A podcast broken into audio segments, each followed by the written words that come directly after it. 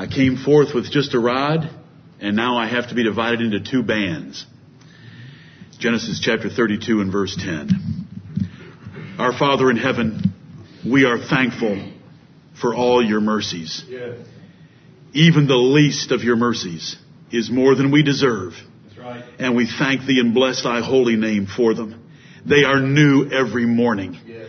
You have faithfully stood with us, beside us, defended us, protected us, prospered our way when we foolishly forsook you many times. Right. Forgive us, Heavenly Father, for our, the sins of our youth Yes. and our past faults, and bless us by your grace to live a living sacrifice because of your mercies. Amen. And Father in heaven, we're thankful for the truth that you have shown us. Yes. Cause us to be faithful to it, to hold it fast, and to earnestly contend for it.